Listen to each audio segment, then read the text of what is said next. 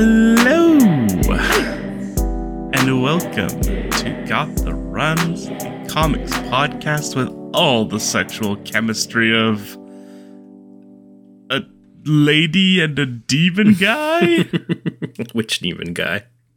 At the end, she kisses him. Oh yeah, she does. She does give him a big smoochie. I forgot about that. Um, strange, strange book. Great, good stuff. I love it. You love it. I love it. Yeah, I think. Well, yeah, I love it. I'm prepared to I say that I love it. Wow. Um, fascinating stuff. I was hoping this would be a short episode, but it sounds like not. I, I mean, I don't necessarily have tons of stuff to say about it, but I love it. Sure, sure. Uh, we are, of course, continuing our series on the work of Ed Brubaker. We are not. We are coming to the end now. Surely, we're in the final We- five.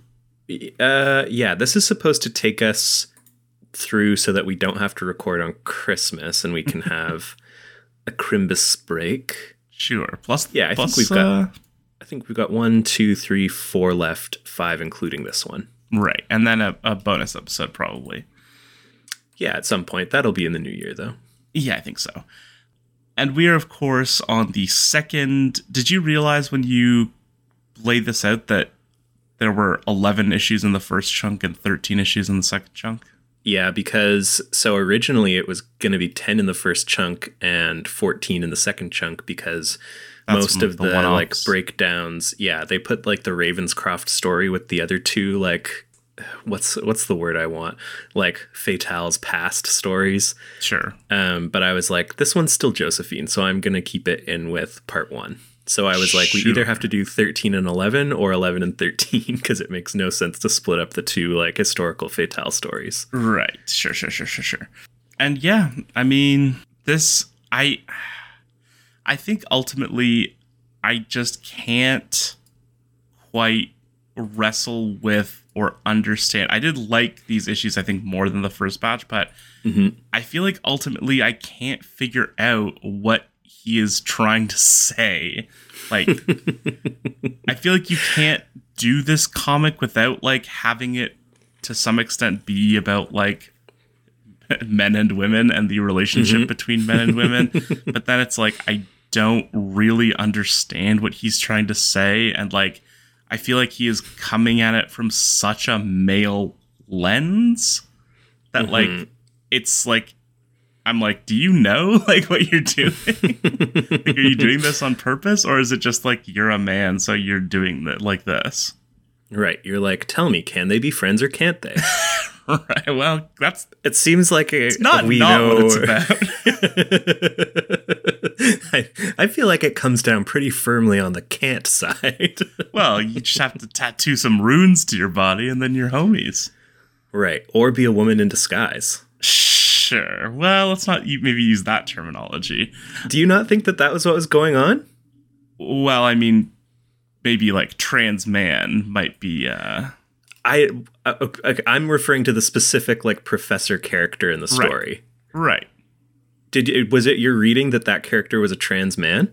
I mean, I don't know if he necessarily had the capacity or the wherewithal to really like explore that.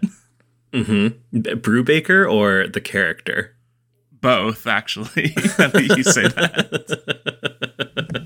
I just assumed that because Milkfed refers to that character as mother, that Right. the revelation there was supposed to be not it's a trans man, it was supposed to be it's a woman in disguise as a man. Right. I mean, again, it's like, would someone in 2013 like have that thought necessarily? I don't know if that's true. And obviously, you know, historical queerness, etc., etc. Sure. But yeah, I mean, like, as someone who reads into characters being queer without them having the need to present as queer, I feel like I'm more inclined to take that read of it. But uh, yeah, I don't know. I mean, I don't think the book really cares that much one way or the other. Mm-hmm.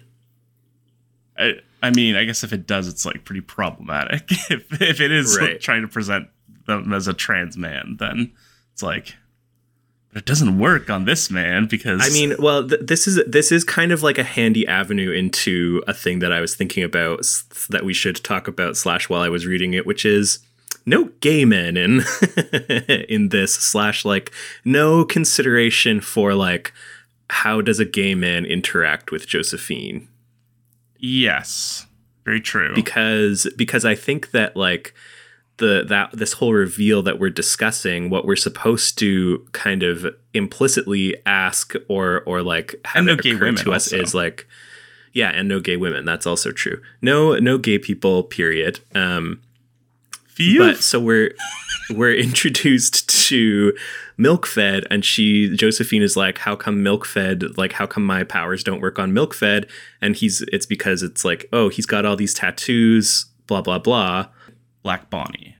Right sorry black bonnie that this is a, another major point of confusion for me that i'm still not 100% resolved on that we'll discuss later but anyway so it's like oh it doesn't work on milk fed because he's got these tattoos that protect him and then i think we're supposed to in our heads be like why doesn't it work on professor Professorson. the, the professor yeah. with with the reveal of like oh because the professor is milkfed's mother Right. Who has been dis- ostensibly within the text of the story. and now it's like, what do I say?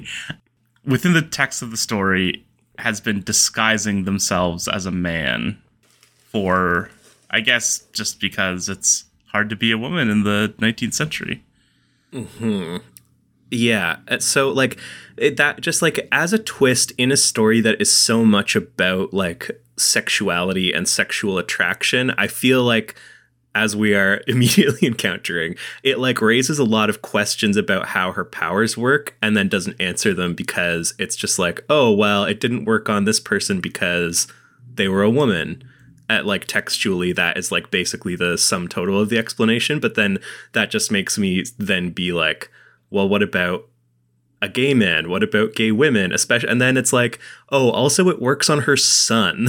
so mm. then, like, okay, right. And I like we're already venturing into very like heavily taboo territory with that. To be Right. like, her own son is so horny for her he can't control it. So then I'm like, well, what? If, like, yeah, basically, what about gay people? Like, does it? Would it work on a gay man? Would it work on a gay woman?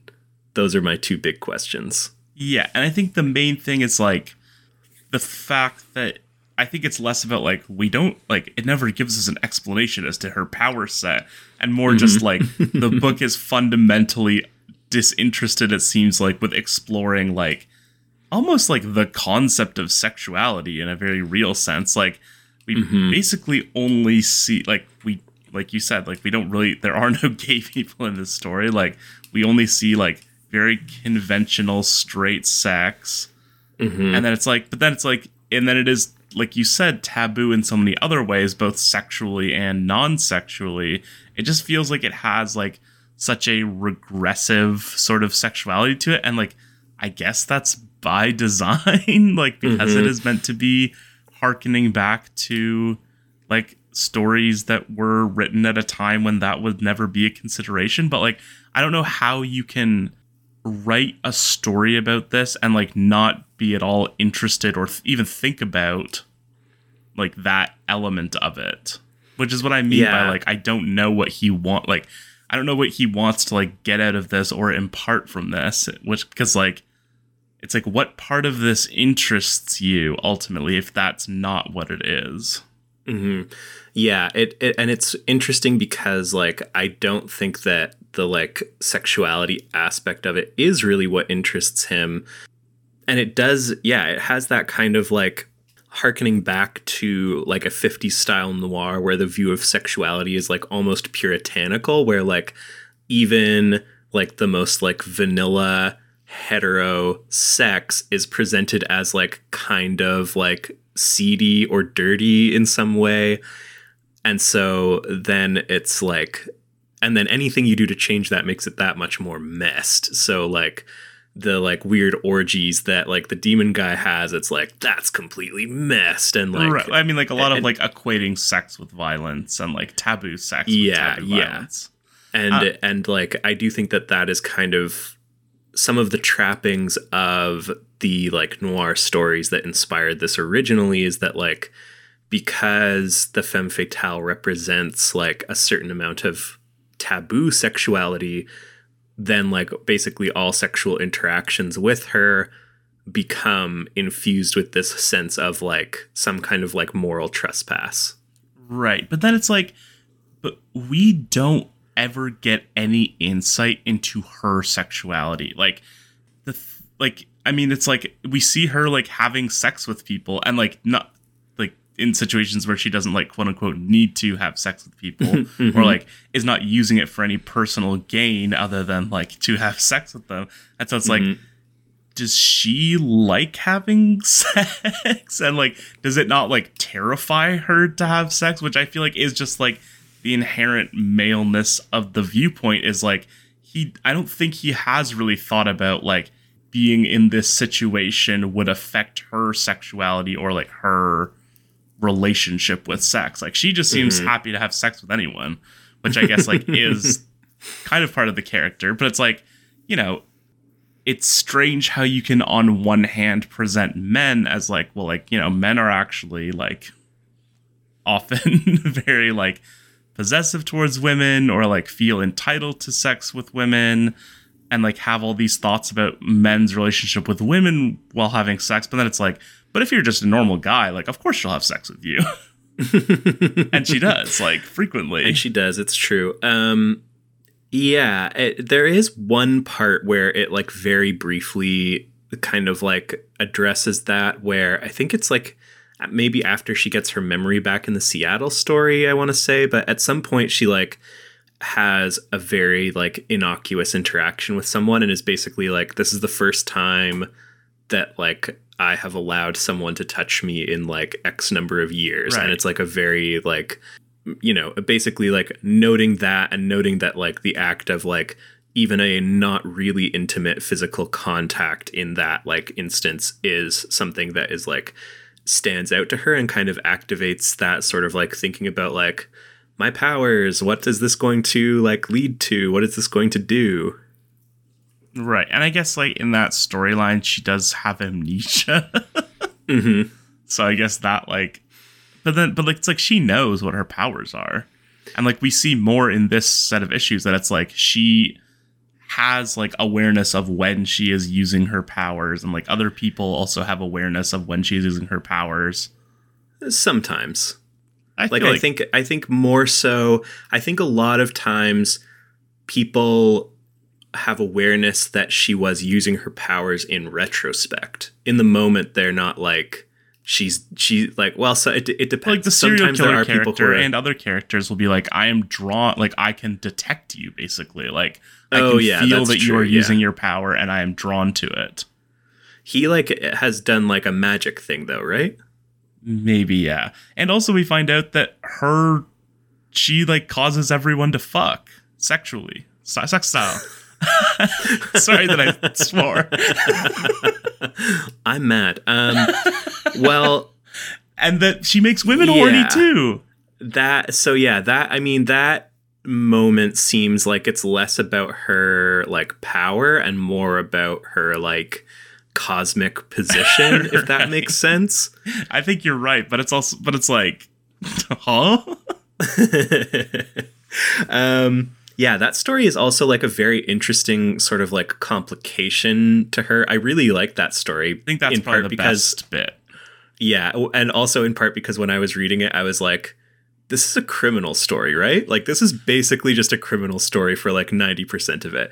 Um but she because she has amnesia, she comes across as like very malevolent in that story because like she does seem to know that she has her powers and she also like doesn't really seem to care what the like effect of her using them is having on like the band which is interesting because once she gets her powers back she's like uh-oh or i mean her memory back she's like what have i done? Like i i was totally out of control. What was i thinking?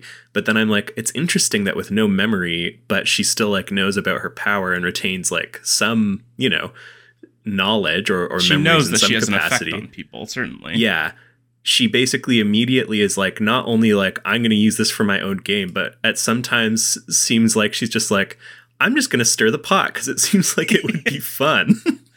and yeah, and also just like the idea, like I think that much more, especially in this set of issues, like she she is almost never for this set of issues like positioned as the hero of the story or like the protagonist of the story. She is either like a secondary character who kind of like is doing her own thing that like the main character is just like trying to keep up with and trying to like not control but like you know get ahead of in some ways mm-hmm. or she like you said like i think in, in that story i was like she is the villain of this story certainly like and it's not like her as a person, but it kind of is also. Um, mm-hmm. But like, you know, her powers are presented strictly as like a threat rather than it being like she is being put in this horrible situation. I guess like, and then it's like his kind of his one move is like, but you could also get raped. Is like, it's like it's it's like these powers but, are but a blessing like and a curse. Like, like, a lot of but, men will want to have can't. sex with you, but you can also get raped. Um, yeah, I but, mean, like, she also can't. she also like is given way more like defensive capability and like combat capability in this set of issues. I feel like, and then I don't know. It's but like weird. even like even in that one incident where it's like this guy's about to rape you, she's like, no, you're not. Instead, you're going to kill yourself. Right. it's like, it like it stops feeling very dangerous if like all, all you have to do is be like, no, kill yourself instead. and they're like, oh, darn, okay. I forgot. Shoot, I meant to drown myself in the toilet. One of the worst places to drown yourself. Yeah, I have to agree with that. what if she was like, you're gonna poop and then you're gonna drown yourself? well, now we know if you were the fatale, how you oh, it's your power, Honey, if I was the Fatale, don't even get me started. I would I would be the only person left alive on this earth. and unfortunately that includes you because as we see, family family members are not immune. Yeah, no no relational immunity. Okay. Speaking of the Fatale as a like office or like a cosmic position, a let's title, talk yes. about these first two stories, which introduce two characters who, in my memory, I was like, these are both Josephine. Nope. but then I got to the end and I was like, no, they're not. Nope. they are different people. Like her, uh, they're basically so described as like her forebearers. And I guess so. The idea, I think it's okay, now I'm actually starting to understand as I talk about it. But it's like the idea of the like she is, I think, unique amongst the fatales in terms of how long she has survived. I think the idea is like, so you know, we get this fable, really good art, by the way. Um, but in the last issue, we get this fable of this like this king who sends out like the most beautiful woman in the village in like medieval times who sends out the most beautiful woman in the village to wake to quote wake up the dragons and is then like devoured and like bre- and but also like hell on earth is still brought about anyways um and so i guess like the idea is like she and the fatale as like a concept i guess. Or what is she referred to as in the earlier issues? The consort. The consort yes. That like this is like a role within the ritual where the consort is sacrificed to like awaken the demons who then like will feed and that will i guess satisfy them for a period of time is the idea. Yeah i guess but like i think that so, makes sense okay. more or less yeah it, do, it does seem to be uh, a bit of a like jaborim style ritual where it's like we here you go here's one yummy yummy soul and in exchange, please don't destroy the world and give us like super demon powers. Except, I don't. I guess I don't get why like Bishop and the other people who like worship the demon gods wouldn't just be like, come back, like destroy the entire world. That's what we want. But I guess like they don't want to destroy the entire world. They want like power. The, In the like elder gods or the like church of the elder gods? the church, the Yellow Cross gang. Yeah, I think like if there's a point of significant confusion for me, it is probably like what exactly does the church want slash what are they trying to achieve in all of this?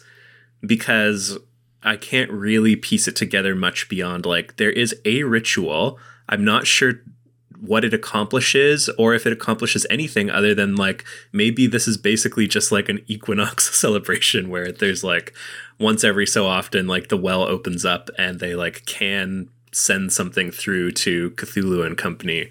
So they do. Like maybe that's all it is. But I just am always like why why in more detail beyond there is a ritual do they need Josephine I think I actually understand this. Maybe. I don't know if this is what the book is saying, but I think I do. because they talk about the idea of her being like, she is filled with the pain and like the bloodshed of the people that she has harmed over the course of her life. So I think the idea is that she is like both a like beacon or an attractor and a repository for like this killing. And so she it's like by virtue of her existing on the earth she like causes more bloodshed to be perpetrated. And then like i guess ostensibly she is like tossed in or sacrificed in some way and they like get all of it. So she is like a, a vessel. Right. And she's like been marinating extra long. Yeah i guess yeah. She seems She's the tastiest tastiest steak they've ever been served. She is a tasty morsel for sure. And so yes, that's what I meant by like it's it's kind of unique that she lived as long as she did probably for like what, a hundred years? Hundred and fifty? but like didn't I got the sense that maybe Black Bonnie lived longer than that you think? Bambalam? cuz cuz she so she lives from I guess she was probably born in like the 1910s or maybe the implication is she was born in like Black 190 Bonnie? Oh. No, no, no, no, no. Oh, um, Josephine. Josephine. Is the is the implication that Josephine was born during like the San Francisco earthquake when Bishop also was like unleashed? I guess yeah, I guess that is the idea that in the same way that Bishop is reborn, that she is reborn. Uh, well, uh, yeah, because is she a baby? I think so because it seems like they live normal lives until they are like given the first ritual that turns them into the fatale, and then it's like go go wild until the next time there's a ritual, and then we're gonna come get you again. And So what the this is all like very it's crazy that like you can read the book and not really understand. but so what what the end the end of the Black Bonnie story is like they go to California and then it's when she followed him to the grave a year later, the earth broke open and an entire city burned, and she finally understood the words written in that book. So the idea is she dies in this ritual yes, that so it causes would make sense San then that Francisco like earthquake, and and then at that point, Josephine is born. that makes sense to me. And I don't know if we like, know whether she like is just just like pops up somewhere, or if she is like born as a child, or what exactly. But Yeah, I think I think she's born as a child. Because the bishop is born as a child and then like aged up. Yeah. Well, yeah. I, I I don't know. I assumed I assumed that all of the consorts were basically born as like normal people until the ritual that turns them into the fatale is performed. Oh, interesting. I always thought it was like the fa- like there's always a fatale, and it's just like you know like when someone dies, like the exact second a baby is born somewhere else. always in the United States, of course. Um, Always. except when it's not. Uh, always at the most prominent Western nation at a given time. um, that then Listen, it's like Cthulhu loves white flesh. the the fatale soul is then like imparted into that given Yeah. Cuz doesn't she talk about like in the early issue she talks about basically like her normal life before the war. And like when we see her being taken to the ritual, she's like basically like, "I thought you said we were going to a party." she's Lois. Cuz she's like a flapper or something Sure. in the 30s. sure she is. Yeah, I don't I don't remember that, I'll be honest. I just remember that she like, you know, there, there's a time where it's like she is just sort of like living a charmed life and then she has to escape and that's where she like learns the protection rituals and things like that. Right. Um, but so these two these two fatales of history stories, do do you have anything specific you want to say about either one of them? They're both like fun-ish standalone stories, um, but don't give like a ton of information. Um, or, I really or like relate them to, actually. Maybe yeah, more I do like, as well. I am almost like this is what it should be, and it kind of is that. And then I, I like I think that this chunk of issues like he has a much better handle on like what the structure of the book should look like, and it mm-hmm. is almost like I I almost think that if like there was a version of this that was just one big graphic novel in chronological order that that would almost like be better in some ways or like maybe not the exact like this set of issues but this story told in chronological order because i think mm-hmm. one of mm-hmm. the biggest things that i find difficult about it is like how confusing it is and the way that like like we said like you know there is a clear plot connection with like the death of Black Bonnie and the San Francisco earthquake, but then those are like 10 issues apart. Like we don't uh, like mm-hmm. we didn't understand that when we read it. And so I feel like it almost is like too satisfied with itself in some ways or maybe just like lends itself to you're reading this every month and then like you read it and then you go on like the Reddit discussion thread and someone is like, "I noticed that th- this happened." and then you're like, mm-hmm. oh, interesting. In the same yeah. way of like a prestige TV series will like sort of have those references and like little ties into everything that will like help yeah. you unravel the mystery. Yeah, I I do think that that is in part like just a comics problem with the monthly serialization. Like the writers, you know, have planned out lots of stuff very far in advance, but a lot of people who are reading the comics are like tuning in once a month basically and might not even necessarily be like refreshing their memories before they read the next issue a month later. And so it I mean it is like TV like or not not as much like in the era of streaming, but it is kind of like prestige TV before like binging really got to be a thing where it was like it might have been like a couple of years since the thing that they're referencing happened which probably feels great for the writers and the fans who notice it but everyone else kind of finds out about it when they like either binge it later or see something like on a forum or something the where someone who's like a super fan has been like here's like all these dots to connect. Right. And like it is also like there's no like even though they say that this is the most like successful thing that they've done up to this point, um, which surprised me, but it like it's like we were binging it, and we didn't mm-hmm. necessarily see or understand, or at least I didn't necessarily see or understand everything.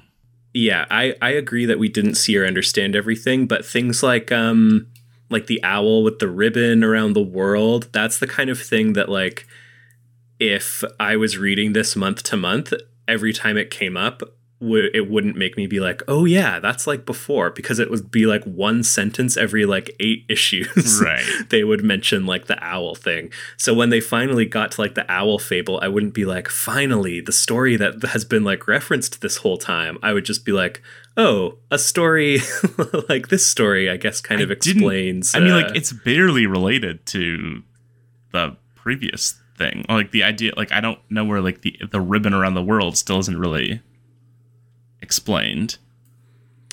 Yeah, uh, see, I'm also now a little bit further out from having read these than you. So Were you I'm owl to, facing?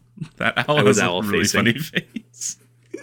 the owl has a very funny face. We love it. We love to see it. I did feel like I had a sense of it a bit more after reading the fairy tale. Uh, which I'm see. going to try and oh, find here. Which issue is that in? Is in the last issue. I will read it to you verbatim. Uh, in the days after the fall of the glittering cities, when men spoke older languages, it was said there was a white owl who flew around the earth every night. He held the end of a ribbon in his beak, and as he flew, he wrapped the ribbon tightly around the world. Some said this was what made the sun rise and the night fall.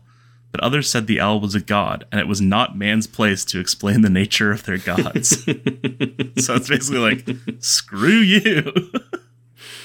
not mm-hmm. really. I don't mm-hmm. think, mm-hmm. like, you know, I'm not hostile towards it in that way, but I mean, basically, it's just like the idea is just like that there are gods and like their whims are beyond your understanding, which is a funny thing for like the ultimate conclusion of your story to be is just like, and I, I mean, like, I do kind of agree with that notion.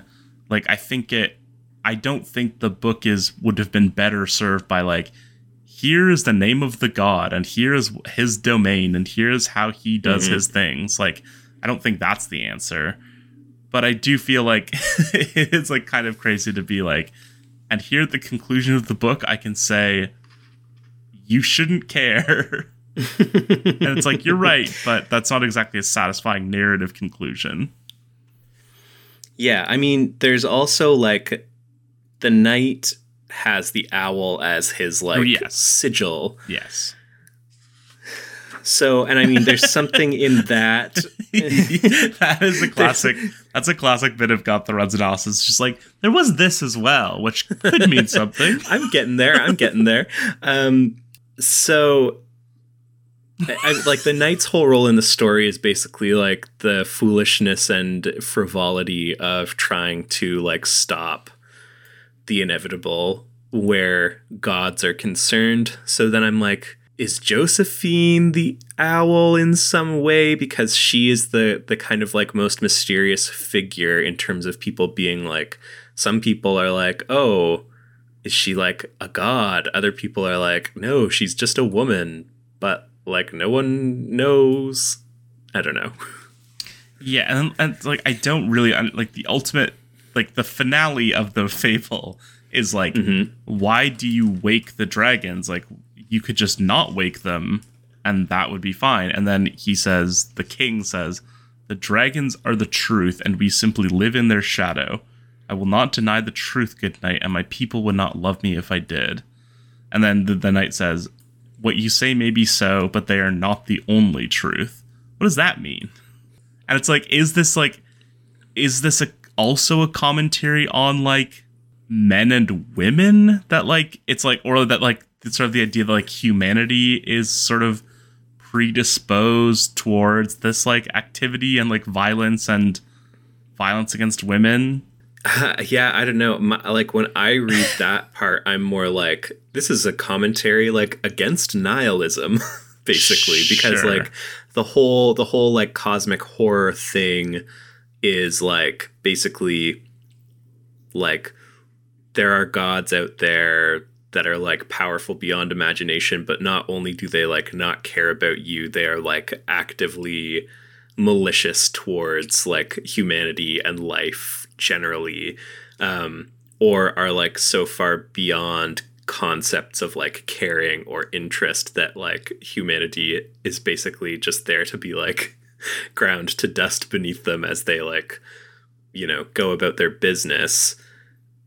So then the knight basically being like but we don't that that doesn't mean that we have to like worship them or like set them loose is to be like even if the universe doesn't care about you that doesn't mean that you shouldn't like look out for people or like try and keep people safe or something along those lines i guess.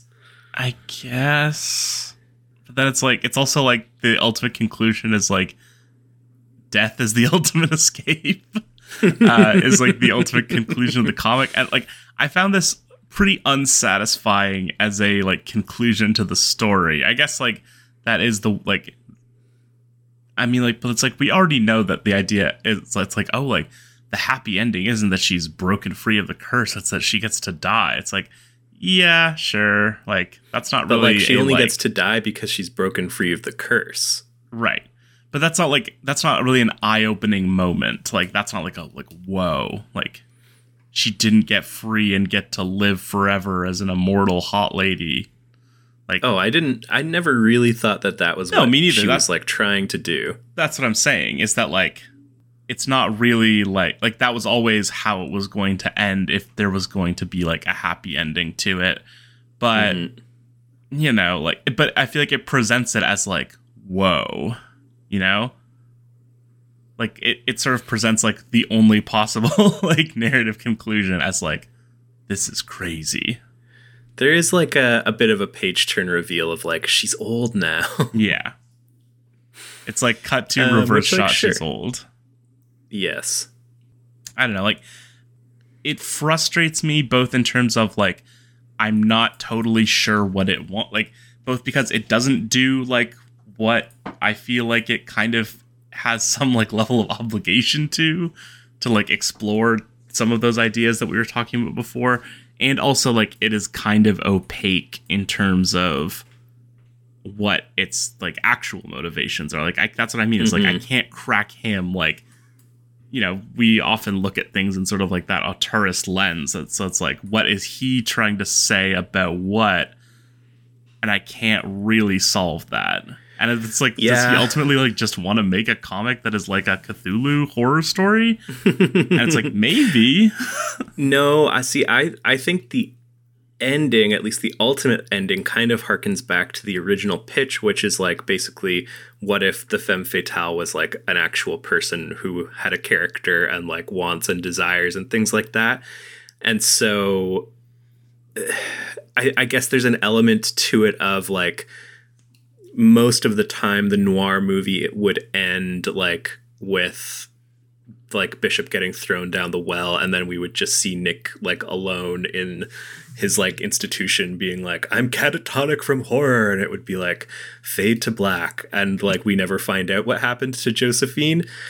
And so the it, there's like a subversion of that ending in that like that we then get the reverse shot and it's like here's what happened to Josephine and like it was that she finally got to like be normal which is really all she ever wanted.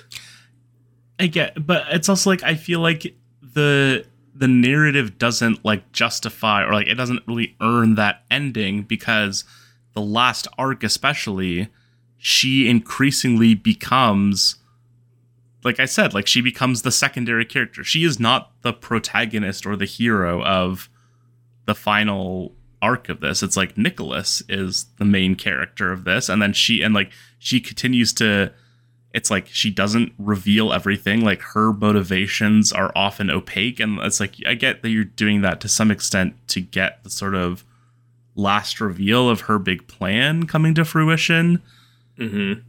but in terms of like the way it's structured it's like oh well this isn't really her story anymore it, it is like his story and she is occupying the role of the femme fatale in this story like Mm-hmm. so it's not really a subversion at that point. point and so i can't be like well of course like it's gotta end with her swimming in the ocean well it's like does it like it's kind of just been about the guy watching her swim in the ocean more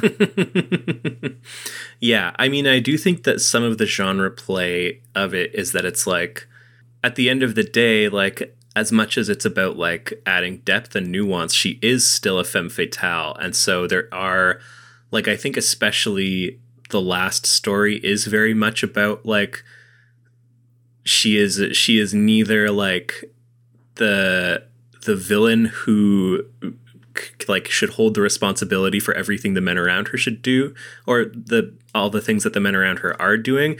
But she's also not like the the like perfect innocent that they often see her as and she is very much acting in her own interest at the expense of other people in this this last story.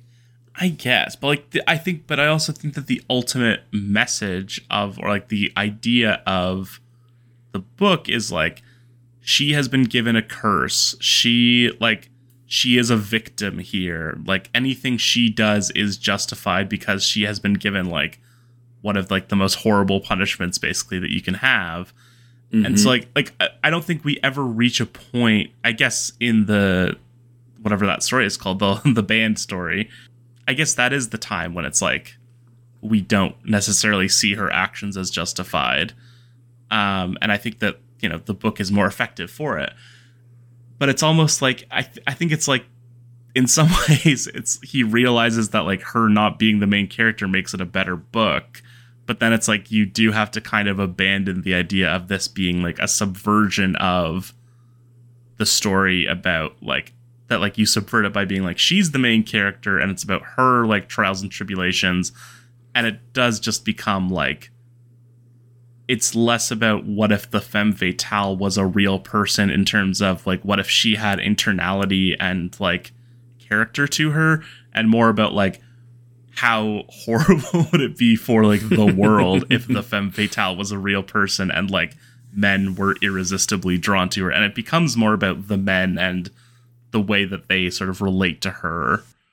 And it's like i think that it's a better book for it but it's also like you can't really like it then becomes like there's not much i don't think of like a feminist read on this which is sort of what my initial complaint was with the first batch of books. And so it's like this is a better book but it's also like you're kind of abandoning your like the subversion of it which is like sure that's what you want to do but i feel like i'm constantly being sold this idea of like you know i ostensibly that it's feminist or that it is like that it sort of would invite a feminist reading and i don't think that's really true hmm Yeah, yeah. I mean, I I am curious, like about about whether that like that was an aspiration for him. but it's like how can how can you want to make this book and not have that be an aspiration like do you- Yeah, are you just like completely blind to like like is he married? Yeah, like i truly feel like it like didn't occur to him that like women are like people. I I think that part of the like riddle of this is that the book is a lot longer than it was originally planned to be. It was originally going to be I think like 12 or 15 issues and they just kept like making it longer and longer. And so I do wonder if some of that the like lack of fleshing out is a consequence of that because basically like it was supposed to be a lot more vague and it was supposed to be a lot more like evoking a vibe than spending like a lot of time on some of these questions and then as it got longer and longer it wasn't because it was like creating room to sit with those questions. It was because it was like adding more story basically. But then you end with having like so much story that feels like it invites some of the more you know in-depth uh, consideration of those themes uh, or like you know incorporation of them. But they're just not really there because he's still working off of a framework that was originally planned for a story half this length Yeah, I mean, I guess it does. It does kind of make sense if you just take the last five issues and put them on the end of the first 10 or Mhm. eleven. Like that does sort of make sense as a cohesive narrative. But it, yeah, it's just like it feels like he, you know, I shouldn't say that there's like no feminist read on it because like there has to be, but that it's but it's like it feels like he he is like I have a story to tell about like the way that men are. And he and then it's like it the like the, the is like, well like if men are this, if if men walk like this, then like what does a woman walk like? And then like his answer's just like, I don't know, I'm not a woman. And it's like then why that like he do you know what I mean? Like it feels like his perspective, like he has like you know, a feminist take more or less, but it's like a feminist take that only considers the perspective of men and like I guess it's not even you could call it feminist, but I guess just more like a like a realist take on how men behave and how men would behave when presented with the situation. Mm-hmm. I guess like in a way that once again evokes media of like the 50s and 60s um, and and in a similar way to like the issue that we encountered with Professor Smith Professorson. Smythe Smythe Professor Smith um, I believe it is Smythe. it's like it's like there there is a feminist reading there is like there's a queer reading but it's subtext and it feels like wh- given like when this book came out given its like kind of stated like raison d'etre uh, like given the subject matter that it covers, it's like it feels like those things should just be text or or at least like not as subtext as they are. Like it doesn't feel like the reader should have to do this much legwork to like find a queer reading or to find a feminist reading, but they do. it's like you know like i feel like that like that's kind of what i expected the book to be because like as i think i've sort of imparted already it's like how is it not that like mm-hmm. it is like kind of confusing in some way that like it that uh, you could make a book about this and not have it be what that is i guess also because i guess like the sort of not to invoke a term i know many people hate but like the elevated horror of the last like 10 years or so i feel like has dug into that idea so much with like under the skin and it follows and other things like that mm-hmm. that i feel like there is some expectation at this point for there to be an exploration of that and like you know i i don't even i wouldn't even be as charitable as like what you just said i feel like you go digging for it and then it's you're like you're like, let me pull these rocks away.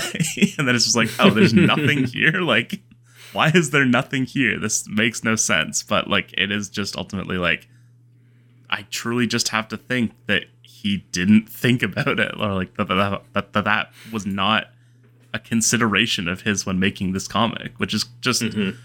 it just seems crazy like it baffles. Am I right? It does. Um, it boggles. There we go. That's, That's what I was looking for. um, yeah, it is. It is like interesting that. I mean, maybe it makes sense in a way too that he was like, I'm going to play with like this trope.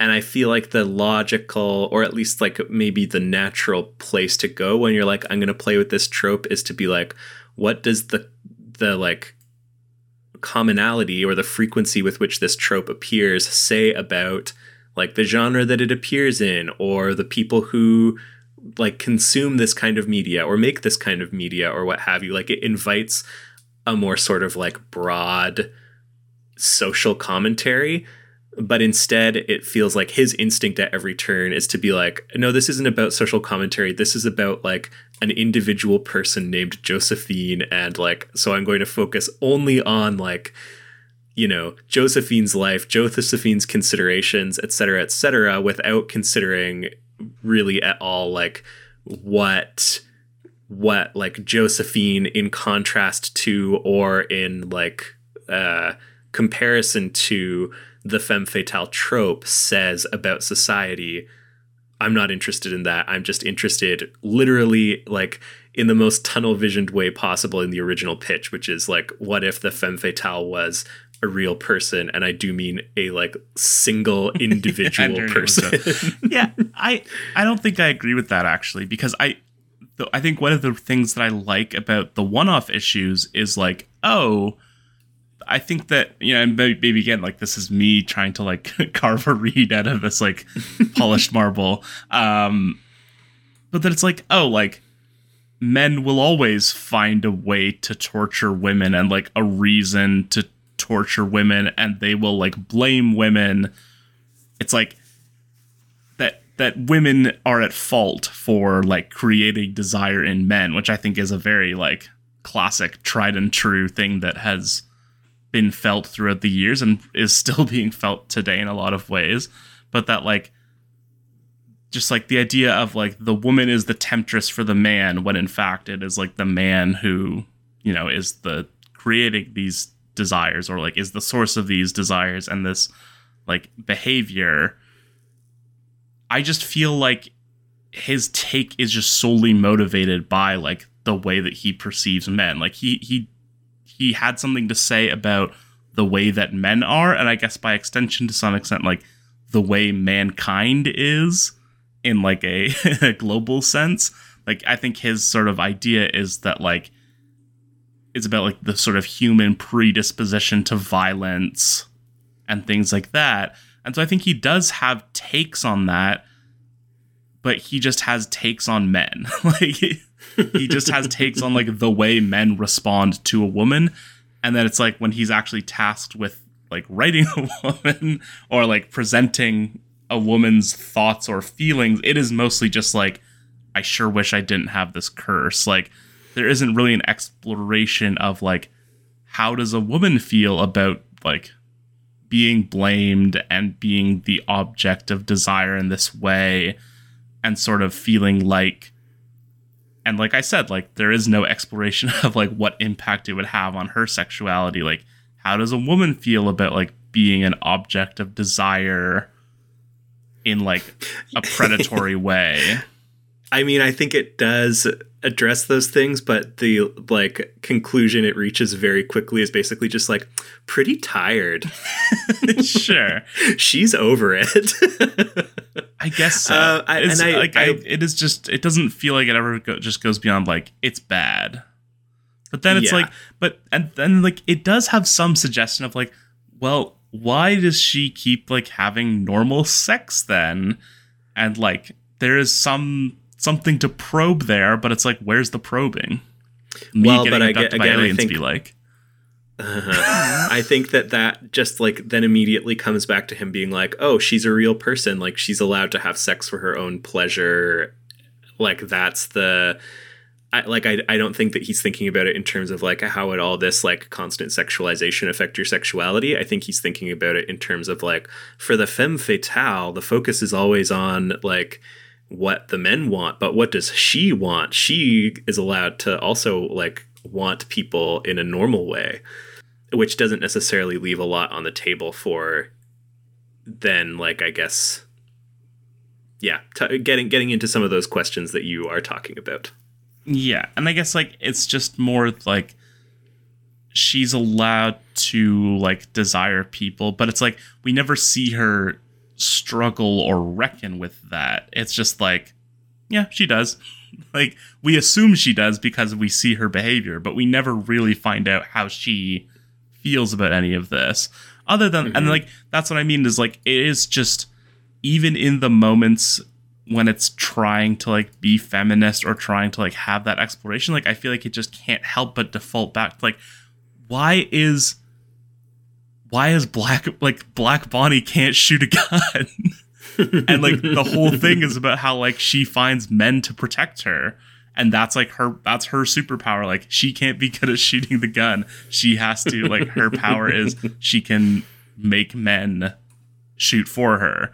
And like that just i feel like that is like the pervasive feeling of the book is just like it never really gives a thought to the idea of like female competency in any way. Like it is just more about like how how a helpless woman affects a competent man. Right. Black bonnie we see as a child. So there you go. so there.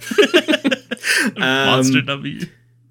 I also think that part of the problem of this is that there are not very many other women in the book. Mm-hmm. um, there are some but I think that their role, like, so we have like Hank Raines' wife, whose role is basically to find Ooh. Josephine's lipstick on his collar and be like, and then in the band arc, yes, we have this is an interesting character. Darcy. Is that her name? Um. Also, did you? This I is, believe her name is Darcy. I think that's right. Did you notice that there's one part where they call her Joe in the band arc when like they're not supposed to know that that's her name. No, but that's funny. I I don't know that for sure. Maybe I'm wrong, but I'm gonna try and find it. But go ahead. Well, I was gonna say so. We have Darcy, whose role is like kind of the same, but like you know manifests differently because you know blah blah blah all of the different circumstances but it seems like other women are mostly there to like cross their arms and like frown at joe basically yeah, I. Oh, in fact, I just found the exact panel that sums up and frowning. Yeah, exactly, exactly what I was envisioning, and it's a real panel. Yeah, I mean, I kind of feel of two minds about it because, like, I think that that's like an in- it's an interesting situation to be in, like to sort of see like to be like the outsider or like to be the one person because we mm-hmm. like you Who's said not affected yeah because we see so few women and so uh, and also like to be the one person who's not affected and also not because the other two people we see who aren't affected or three people i guess are like the professor and milkfed who are like her stalwart protectors for no reason and otto who is her stalwart protector for no reason like the characters well that, otto's otto's her stalwart protector because he's milkfed's grandson right but like the character like the characters we usually see who are like not affected usually are just like, but I'll protect you anyways because I'm nice. um, yeah. Hashtag not all men. and so it is interesting to see a character portrayed in that way where she is in the position to be like, this is horrible. like, this is horrific that this is happening and no one else sees this but me. Yeah, I get like I want more horror from that, I guess. Like it feels like like she should I mean and I guess she is, but her I feel like I want more focus on her and it to just be her like getting gaslit 24/7 yeah. because she's like the only one who's not being gaslit by Josephine basically. Um like like I guess what I really want out of that if like you're going to focus and I guess she's not the focus, but I I think it would be good to have a story where instead of having like the man who is in love with Josephine as the main character, you had a woman as the main character where Josephine kind of like enters her sphere right. via a man and put her a bit more in the main character definitely. position and then it lets you kind of get into another genre of horror with like the paranoid like thriller of her being like why am I the only person who seems to like notice how messed up this is? Right. Um until things boil over. Like I think that is probably what this comic is wanting for in terms of accessing some of those feminist questions is to basically like center a woman who's not Josephine in one of these stories opens a lot of doors that it just never really cares to uh, with the stories that we do have. Yeah, and it's like the character of Darcy, like the way she is framed is like as antagonistic towards everyone, and so like that kind of like shuts down a lot of the idea of like and I, I think that I do think that there's some intentionality behind that. Like, I don't think they like she's framed that way for no reason. Like, I think there is some level of commentary about how her as the voice of reason appears like the nag from within the mm-hmm. situation. But then the one, the sort of introduction and POV, the one time we see Darcy's POV, it's like, so I'll basically just read all of it is the house is different since Jane arrived, Darcy thinks. Everything feels off, like the shadows are deeper and the drafts are colder. And don't even get her started on the way the guys act around this chick. I mean, what is she, 30? Gross. Like, she is given this perspective, which is like flawed and, and in a way as well, which I guess, like, that's what you want to some extent. Like, you want to have a flawed character, you want to have a character with dimensionality to it, but like, I don't know. I, I think you're absolutely right that framing it in that way invites a lot more like it creates a lot of new avenues for the character and for the book in terms of like how we're presented with this situation. And i truly think that it's like that wasn't it wasn't within his power to write that and that if he had written that it would have been really bad like disastrously bad. And so i think like it is like i mean like it feels a little wonky to be like well the the solution for this is that he never should have written this and a woman should have written it. but I do kind of feel that way. yeah. Yeah, I mean it's funny because I like would co-written have said because I think like I think there is some interest in the way that he presents a male perspective and I think that that's valuable as well in a way. But I think ultimately like he just there is like some part that he cannot tap into which I think like you just need a female writer to understand that. Mm-hmm.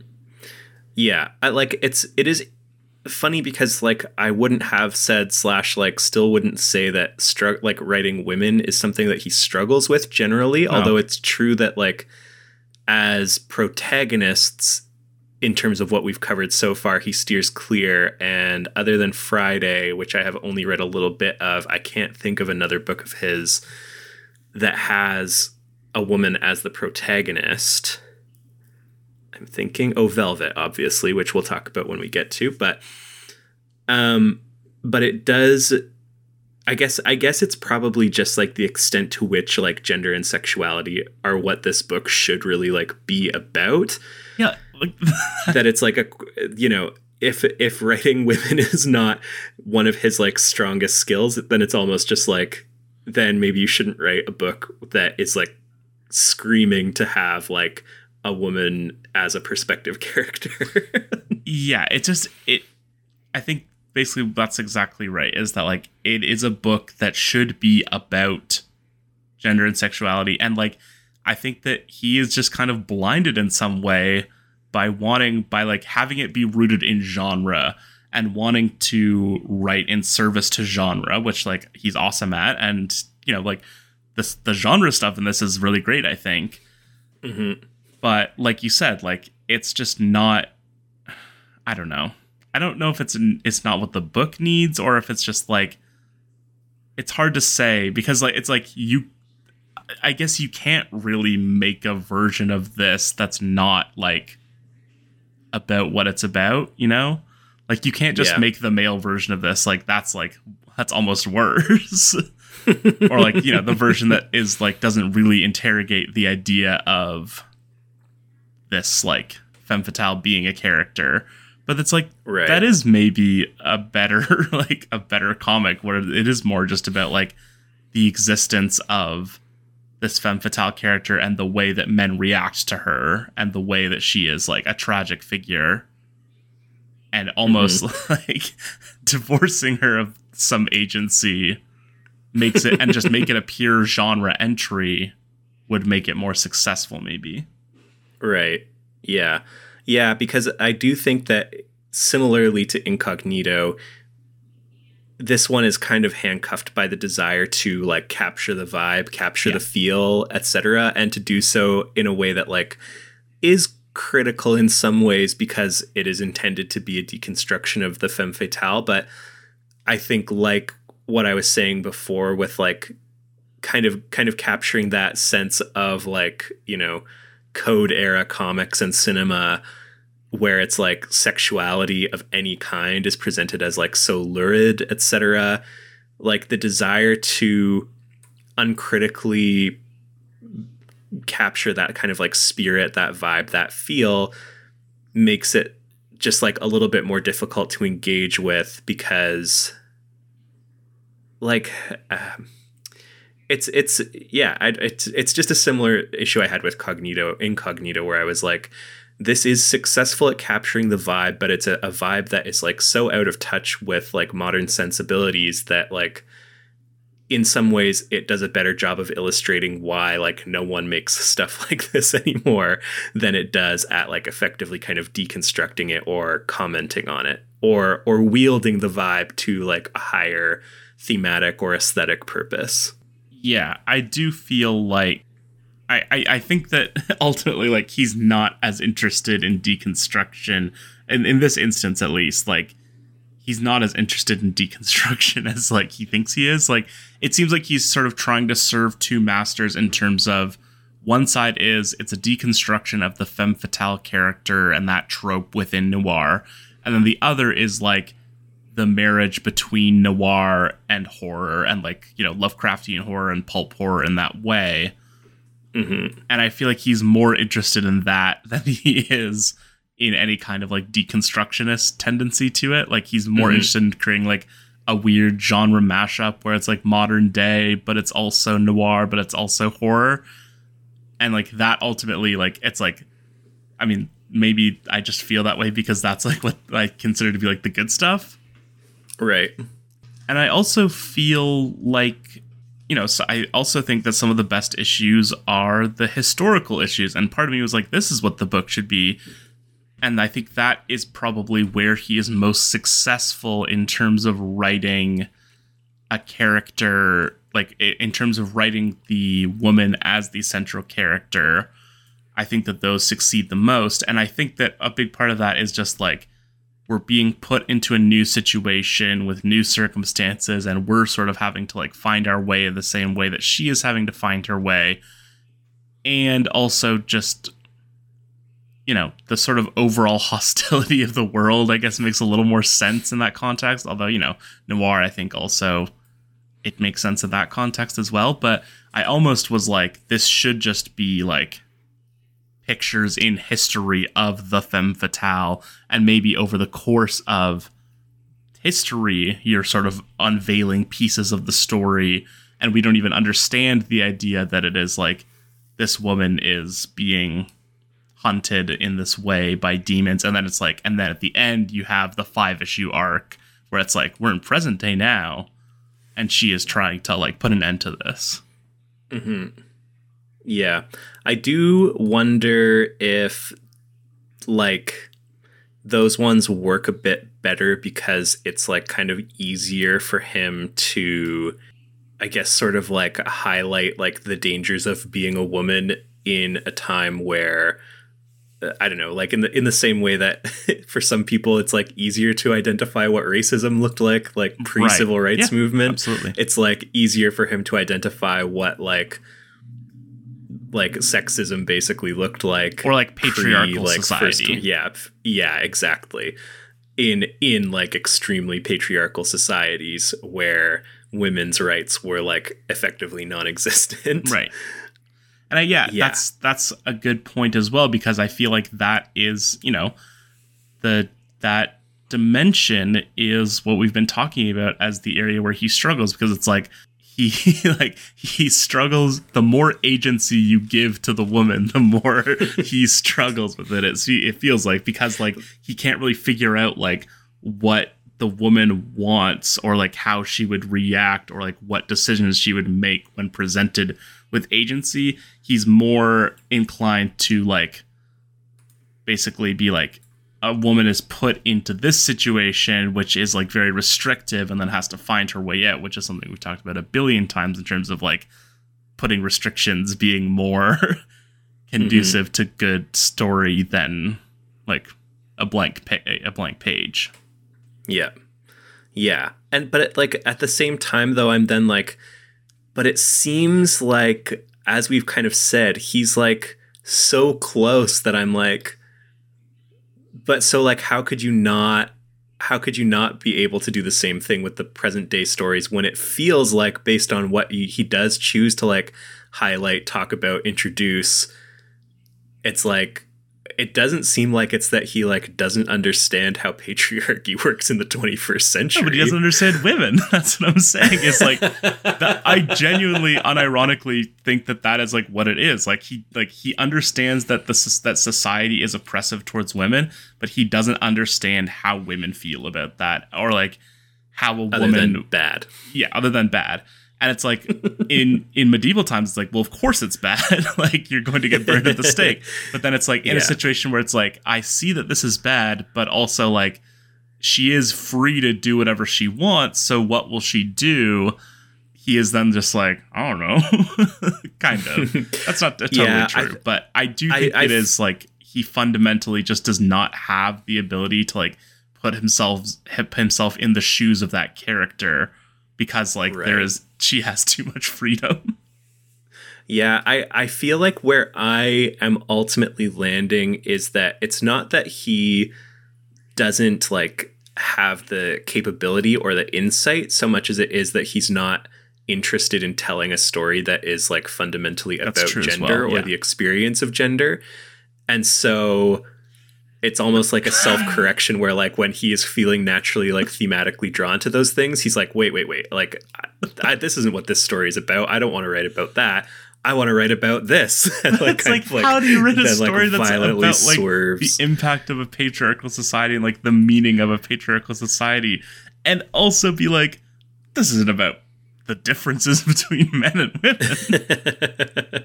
well, again, I think it comes back to like it is about the differences between men and women, but he is like not one woman. Uh, yeah, and and he is more interested in writing about like what evil lurks in the heart of, of men yes. specifically. Yes. And like it's not that he is unable to also like consider those those questions or those themes for women, but that he is ultimately interested in telling a story about mm. different things. In my opinion, I think that either either he just ultimately doesn't know, which is fine, um, or he like felt uncomfortable writing like what evil lurks in the hearts of women, and like I think he has trouble.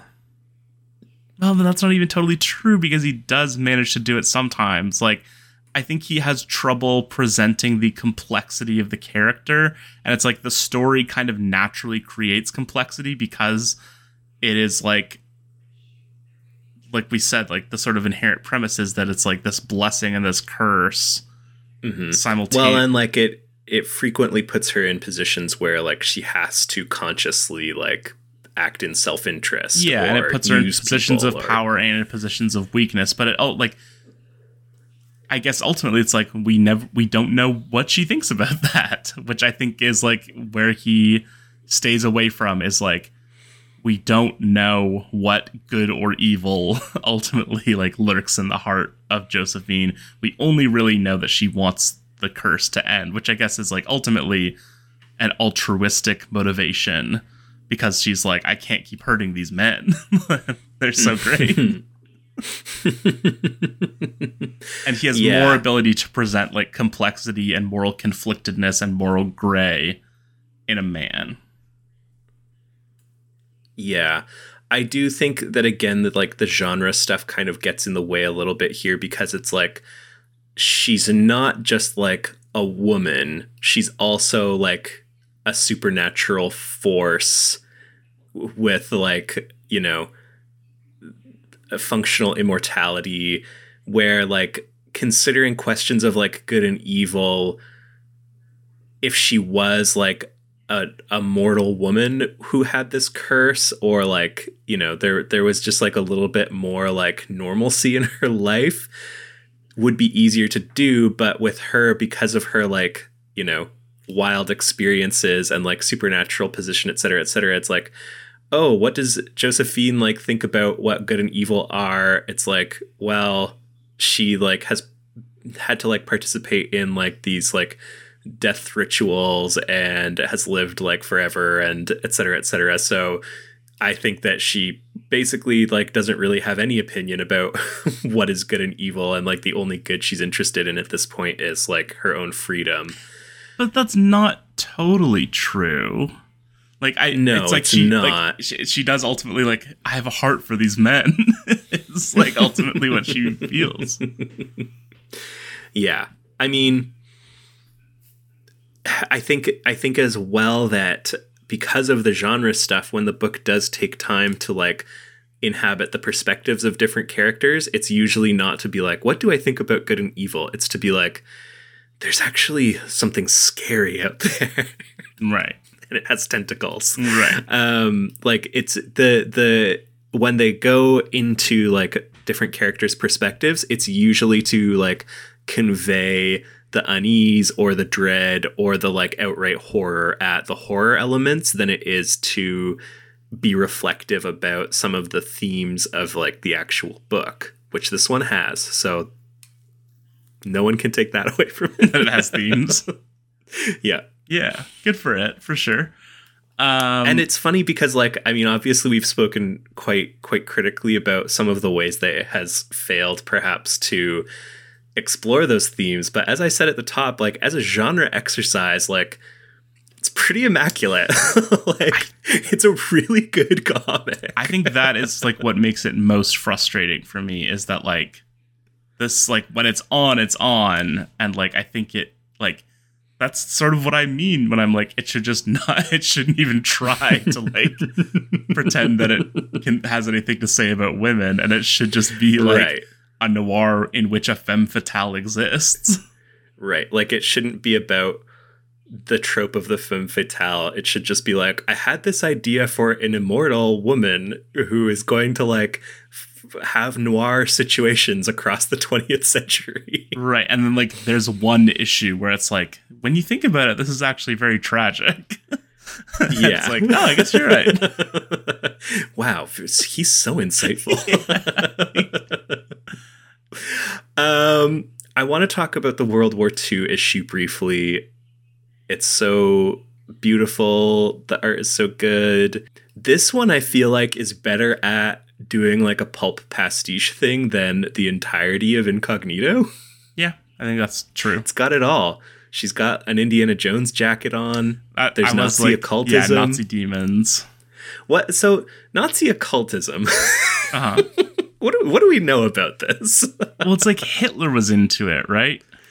was was he actually though, or is that just like a thing read. that not or not even just like like I think that there is something historically true about Nazi occultism, but I'm like, was it that Hitler was actually into it, or is there like one questionable source that is like actually Hitler was also very into like occult stuff, and then every like writer since 1939 has been like. Whoa, Hitler was into occult stuff. What if the Nazis furious typing sounds. Right. Um, I'm reading on Wikipedia, our only source of research. Historian Nicholas Goodrick-Clarke analyzed the topic in his 1985 book, The Occult Roots of Nazism, but he evaluated most of the 1960 to 1975 books on Nazi occultism as sensational and under researched. I guess the idea is that, like, Shocker. the Ariosophy, the like the wisdom of the Aryans, is like Sure. linked to occultism, and so that there's like, you know, a, a link there. Like like that the Aryan is like a mythic figure in some way. I guess I don't, you know, I don't want to dig into this at this time.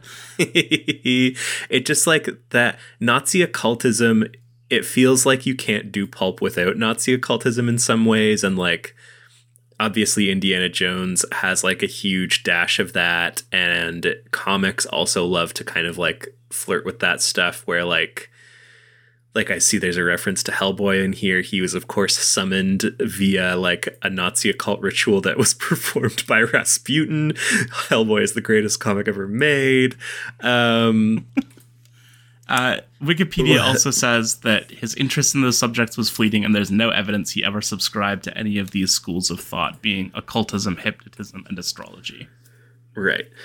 Like, so, like, yeah, because they make reference at one point to the Spear of Destiny in the comic, which I feel like That is a thing that comes time, up yes. a lot. Yeah. Oh, there's a book called The Spear of Destiny written by Trevor Ravenscroft. Right. A relative, perhaps, of Alfred? a certain other notable Ravenscroft that we know. Perhaps. Um, yeah. Isn't there a D&D realm called Ravenscroft, too? Or Ravenloft? I think Ravenloft is a city, maybe. At any rate, we're getting far afield here. It is a realm, it's a campaign setting. Uh, Yes, a genius. It, of course, exists in an alternate time space known as a pocket dimension or demiplane called the demiplane of dread. Mm, of course. Yeah, so I, I yeah, I, it is maybe probably more tapping into like pulp renditions of Nazi occultism than it is any historical truth, which is Yes. Oh, yeah. which is I- the way I- to go. Yeah. I have a zero uh, thought that like there was any any like historical Nazi occultism informing this depiction. I was more so just sort of like Nazi occultism. People are all about this. It's true. I mean, it's a it's a fun Everyone's idea, and I think it also like It is a very like imagination provoking idea Yeah. to be like and it also magic Nazis. it's really good, and I think it like links into the like conception of Nazis that they you know like I talk a lot about the like old conservative who like is really into World War II because that was like the last time when there was a clear good side and evil side, and so I feel Mm-hmm. like the conception of Nazis as like the platonic also human being like evil cultists. Yeah. yeah, and yeah, and the idea that it's like they are like the human personification of evil in like the modern age. That that Right, lends like, itself they- well to being like, well, they're actually linked to like the primordial conception of evil as well. Yeah, and like, look, they were trying to s- steal Jesus' special spear. Yeah, they were trying to beat up Jesus. Uh,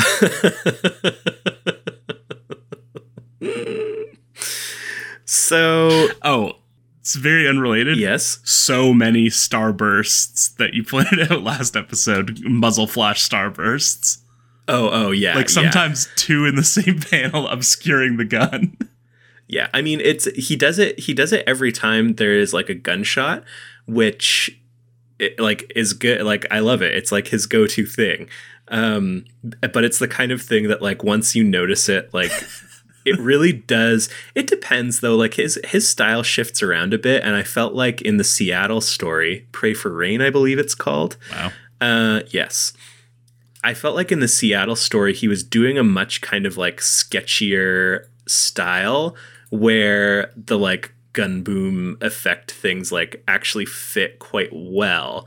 But like if you compare that f- with, for example, like like I have the the World War II issue open right now.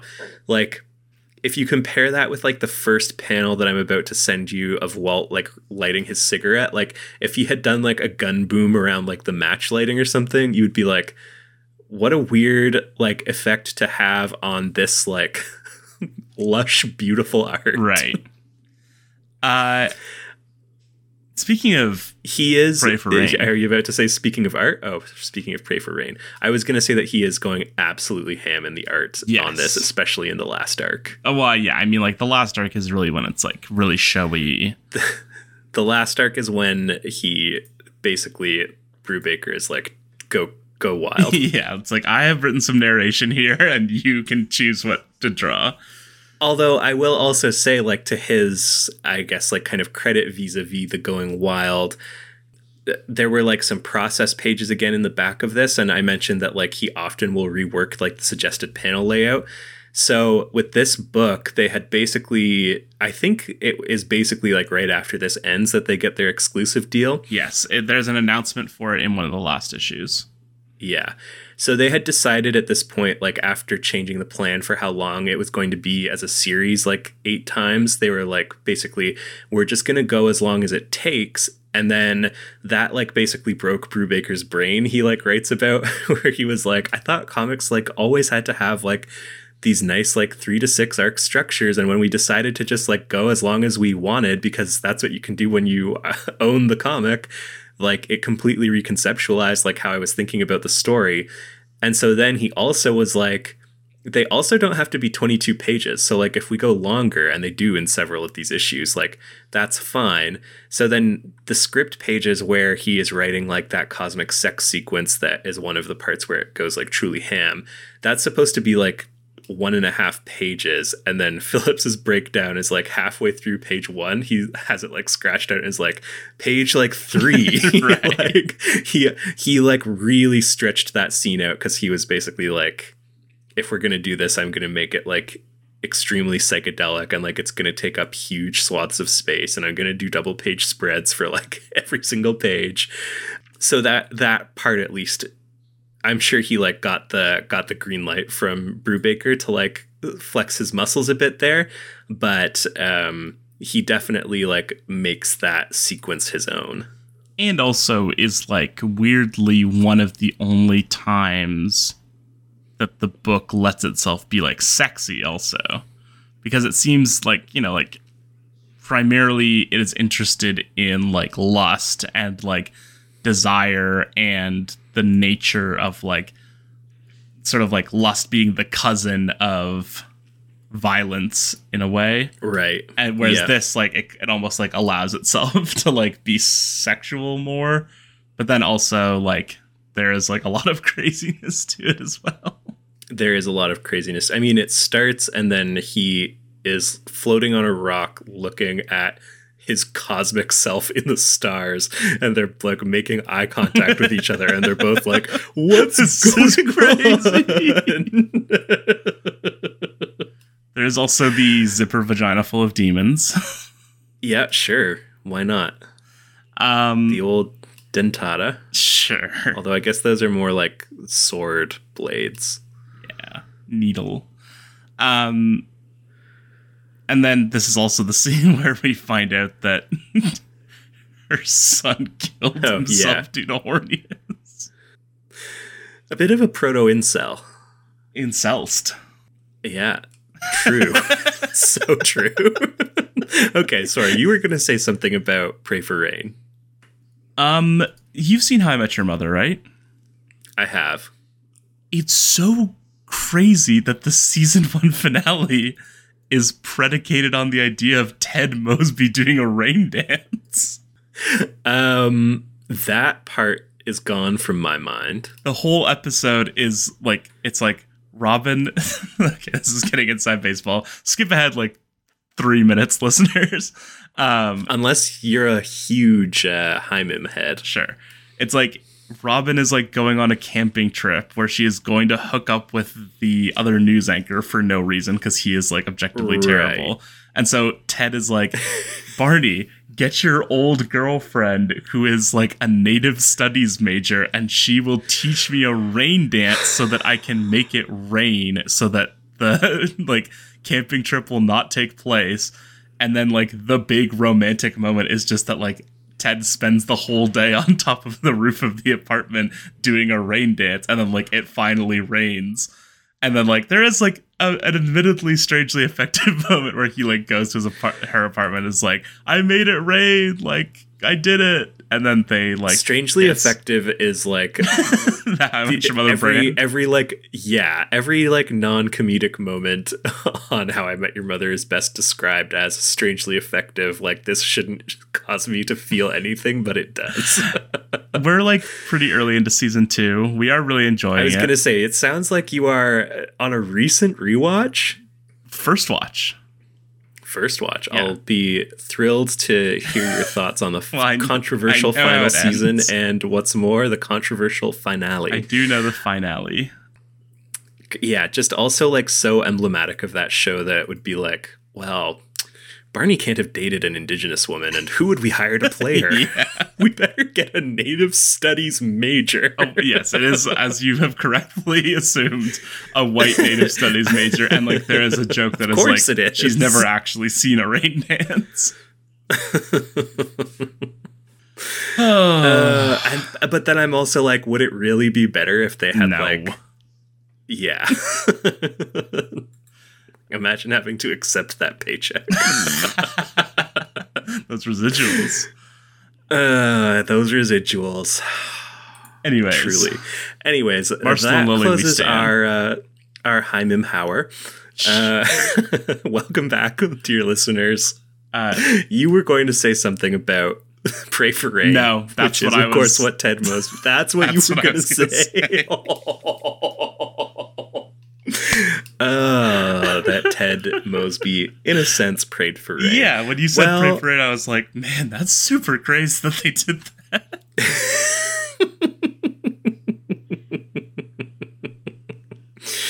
Um, did I already talk about how I like can't unsee the Mike Mignola comparison in Sean Phillips' art now that I made it, even though I don't think it like is perfect? I do think you didn't talk about that in this episode, no, but I do. I I see didn't? what Oh, you oh, oh, mean. like, but I talked about it in the last yes, one. you did, and I do see what you mean, and I feel like I kind of had that feeling as well, even not knowing that much of his artwork. I wonder if he is being like deliberately evocative, Because but of that the seems like a wild thing to do. Yeah, basically. and like the demonicness of and it. and like the horror and the like i'm working with dave stewart although dave stewart is not the uh the colorist who finishes us out yeah i'm gonna have to like go back and look at some of his earlier stuff and then also look at some of the like early mignola stuff that i'm thinking of but i think i might be an art genius i might have cracked the code Wow, we finally understand art. Um, wow we've come a long way baby. Maybe We've, you've come a long way. Maybe is funny. Anything else before we? No, I was just about to go and see what what our awards situation is like here. I think that because we are in the saga years, that we do not see anything further for Fatale wins uh, or nominations. Did we already talk about all the nominations in 2013? Yes. Because that's yeah, that's where it gets like all the nominations. I don't think it gets anything in 2014. I will just double check that for us. Of course, Dave Stewart wins Best Which is, like, Colorist. Yeah. I mean, we've already talked about how the Eisners certainly reward novelty, even in the awards that ostensibly have no reason to do so. But another instance where I'm like, how yeah, just like how does how does the first two arcs get the like best continuing series nod, but Pray for Rain doesn't secure like a repeat nomination? Yeah.